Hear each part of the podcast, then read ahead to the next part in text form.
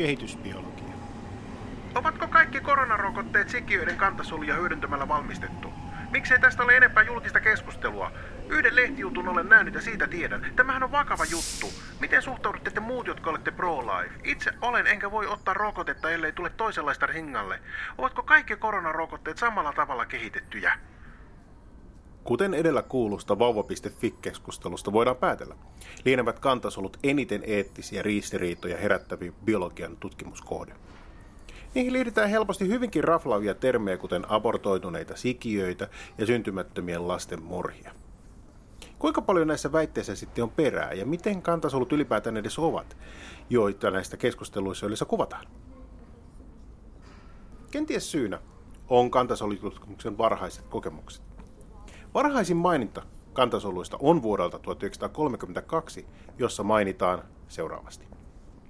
The observations in this work suggest that with certain doses of radioactive material, the fundamental damage in the lymphoid tissue is to the stem cell and that the damage is to the chromatin of the nuclei in these cells. Vastaavasti 60-luvulla havaittiin, että solujen siirtäminen voi aiheuttaa syöpäkasvaimia, jolloin soluja alettiin kutsua alkeon karsinoomasoluiksi. Myöhemmin havaittiin kuitenkin, että samat solut voidaan siirtää plastokystiin, jolloin ne pystyvät muodostamaan normaalisti kehittyvän alkion. Tällöin karsinoomasoluista EC tuli alkion kantasoluja ES.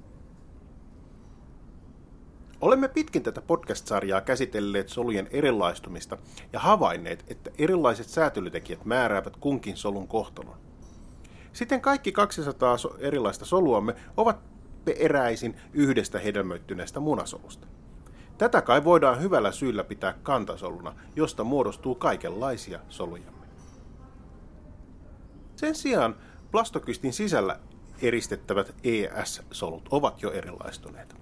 Ne eivät pysty muodostamaan enää blastokystin ulkokuorta istukkaa rakentavaa trofoplastikerrosta.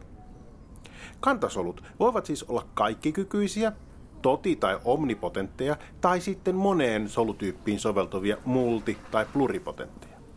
Ei siis ihme, että syöpähistorian ja nimeämissopan jälkeen ihmiset helposti kavahtavat kaikenlaista kantasoluun liittyvää. Kantasolun ei kuitenkaan tarvitse olla moneen solutyyppiin taipuva tai erityisen harvinainen. Outsuolen epiteelin mikrovilluksessa on 250 solua, joista ainoastaan 100 eivät ole nopean solujakautumisen vaiheessa. Siten epiteelisolukko kykenee vaihtumaan erittäin nopeasti jopa päivässä. Nämä kantasolut eivät myöskään elä ikuisesti. Ne jakautuvat tuommoiset tuhat kertaa ja tuhoutuvat lopulta puolentoista vuoden ikäisenä. Kantasolun ei siis tarvitse elää ikuisesti tai kyetä muuttumaan välttämättä enempään kuin muutamaan erilaistuneeseen solutyyppiin. Tällaisia pitkälle erilaistuneita kantasoluja jää kudoksiimme, mutta niiden kyky esimerkiksi vaurioiden korjaamissa vaihtelee. Siinä missä on selvää, että suolen pintasolukko on uusittava jatkuvasti, on osa kudoksistamme, kuten sydän tai aivot, huonosti korjattavissa, vaikka molemmista löytyykin kantasoluja. Kantasolujen lisäksi tunnetaan runsaasti erilaisia progeniittisoluja, jotka jakautuvat rajoitetun määrän. Lisäksi ainakin joidenkin määritelmien mukaisesti jakautuminen on erilaistavaa, jolloin kumpikaan tytärsoluista ei tällöin säilytä alkuperäistä kantasolumaista kykyä. Myös jakautumiskykyisenä pysymisen kestoa pidetään progeniitti- ja kantasolun erona. Progeniittisoluista esimerkkinä mainitaan vaikkapa satelliittisolut, jotka osallistuvat luustolihasten vaurioiden korjaamiseen. Kun lihassyytä korjataan, satelliittisolun tyttäret fuusioituvat. On kuitenkin muistettava, että jako näiden solujen välillä on enemmän tai vähemmän häilyvää. Jos kerran solujen erilaistuminen tapahtuu liukoisten säätelytekijöiden, transkriptiotekijöiden ja DNA-metylaation avulla, on ymmärrettävä, että DNAn pakkautumisen ja solussa olevien proteiinien avulla voimme löytää ja eristää kantasoluja. Tietenkin toinen vaihtoehto olisi sattumanvarainen solujen irrottaminen ja kasvattaminen, jotta nähtäisiin jakautuvatko ne ja kykenevätkö niiden tytärsolut muodostamaan erilaisia kudoksia. Kantasolut jaetaan usein synnynnäisiin eli naiveihin ja viritettyihin.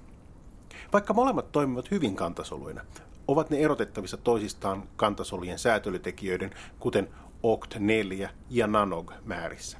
Sekä etenkin naivien kantasolujen DNAn hypometylaatiosta ja äitiltä perityn X-kromosomin aktiivisuudesta. Tällaisten kantasolujen toiminnalle välttämättömien erojen lisäksi kantasoluissa on vasta-aineilla tunnistettavia erityisiä pintaproteiineja.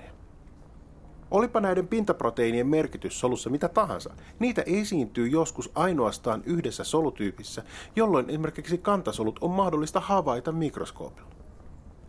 Valitettavasti aina näin ei ole, jolloin kantasolujen tarkkailu voi joskus olla mahdollista vain joillain mallilahjeilla. Kantasolut ovat usein riippuvaisia ympäristöstä. Siten kantasolu säilyy jakautumiskykyisenä ja ainoastaan sopivien säätelytekijöiden läsnä ollessa. Tästä esimerkkinä mainittakoon karvatupen tai suolen epiteelin kantasolut, joita säädellään ainakin erilaisten BNT-säätelytekijöiden avulla. Ja jopa varhaisen alkiokehityksen sisäsolumassa pysyy erilaistumattomana vain sopivassa ympäristössä. Mikäli ES-solu ei altistu nanog-säätelijälle, se muuttuu meso- ja endodermille. Ja puolestaan OCT4 puuttuessa soluista voi tulla trofoplasteja. Tällainen kemiallinen säätely selittää myös hyvin sen, että sopivien säätelijöiden vaikutuksesta voidaan tehdä aiemmin mahdottomana pidetty temppu ja indusoida erilaistuneita soluja kantasoluiksi. Tällaiset IPS-solut ovat kiinnostava ja nopeasti kasvava mahdollisuus. Ajatuksena ovat ne ovat kiehtovia. Ottamalla palanen potilaan ihoa voidaan sen soluista kehittää kloonimaisia varaosia, jolloin hylkimisreaktioita ei tapahdu. Valitettavasti indusoiduissa kantasoluissa on vielä hankaluuksia, jotka pitäisi voittaa ennen varaosatehtailua.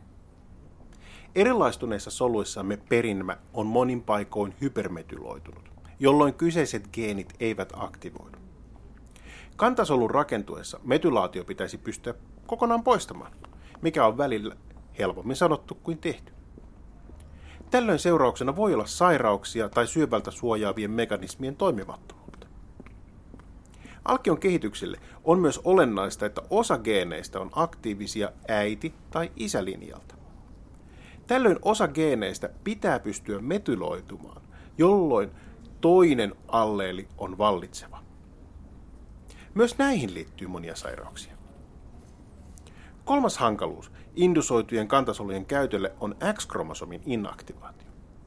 Normaalisti XX-perimällä jokaisessa solussa vain toinen X-kromosomi on käytettävissä toisen ollessa voimakkaasti hypermetyloitunut.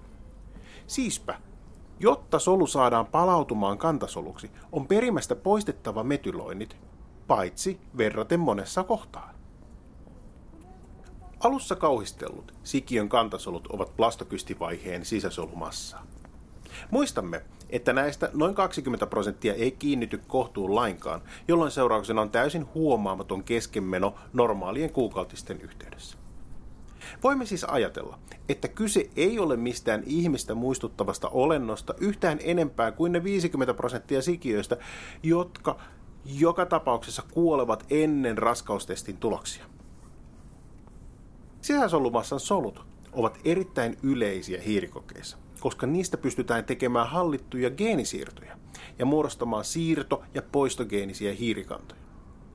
Mikäli tällaisia soluja siirretään takaisin blastokystiin, saadaan aikaan kimeerisiä tai siirtogeenisiä eläimiä.